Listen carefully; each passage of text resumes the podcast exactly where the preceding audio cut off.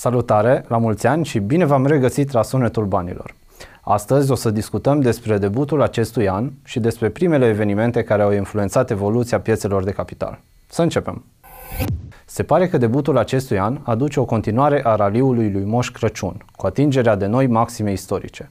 Sentimentul este în continuare unul optimist, pe măsură ce băncile centrale din întreaga lume dau semne de posibile scăderi ale dobânzilor în cursul acestui an, revenind astfel spre susținerea creșterii economice. De asemenea, anul acesta ar putea fi unul cu mai multe evenimente importante, precum încadrarea BVB la statutul de piață emergentă din partea MSCI, ceea ce ar însemna o vizibilitate mai bună pentru fondurile de investiții străine, sau lansarea contrapărții centrale, care ar putea spori lichiditatea bursei locale. Aquila a anunțat achiziția integrală a companiei Romtech Europa. Tranzacția, în valoare de 3,2 milioane de euro, este supusă aprobării Consiliului Concurenței. Romtech Europa, cu o experiență de 30 de ani în producția de lichide și aerosol pentru întreținerea autoturismelor, deține peste 20 de branduri și a avut în 2022 o cifră de afaceri de 25 de milioane de lei și un profit net de 1,3 milioane de lei. Totodată, compania se pregătește deja pentru o altă achiziție a grupului Parma Food, pentru care ar putea plăti până la 16,5 milioane de euro.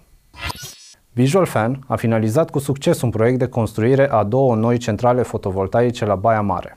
Cele două centrale fotovoltaice, amplasate atât pe acoperișuri cât și la sol, au o capacitate totală de 757 kW putere și includ 1377 de panouri fotovoltaice de ultimă generație. Proiectul de la Baia Mare reprezintă o confirmare a capacității Visual Fan de a furniza soluții inovatoare în domeniul energiei regenerabile. Compania își propune să continue extinderea și să atingă un portofoliu de peste 100 de MW de proiecte de energie solară implementate în anul 2024, contribuind astfel la modernizarea infrastructurii energetice și consolidându-și poziția în acest sector. În decembrie, economia SUA a adăugat un număr mai mare de locuri de muncă decât se anticipa, conform unui raport al pieței muncii, putând influența deciziile privind posibilele reduceri ale ratelor dobânzii de către Rezerva Federală în acest an. Numărul de locuri de muncă a crescut cu 216.000, comparativ cu o previziune de 170.000, arată datele Biroului de Statistică al Muncii. Rata șomajului a fost de 3,7%, în concordanță cu ritmul înregistrat în luna anterioară și ușor sub prognozele de 3,8%. Chiar dacă speranțele unei reduceri a ratelor în 2024 au condus la o creștere a pieței la sfârșitul anului trecut, optimismul a scăzut de atunci, iar minutele ultimei întâlniri ale Fed au indicat că ratele dobânzilor ar putea rămâne ridicate pentru o perioadă.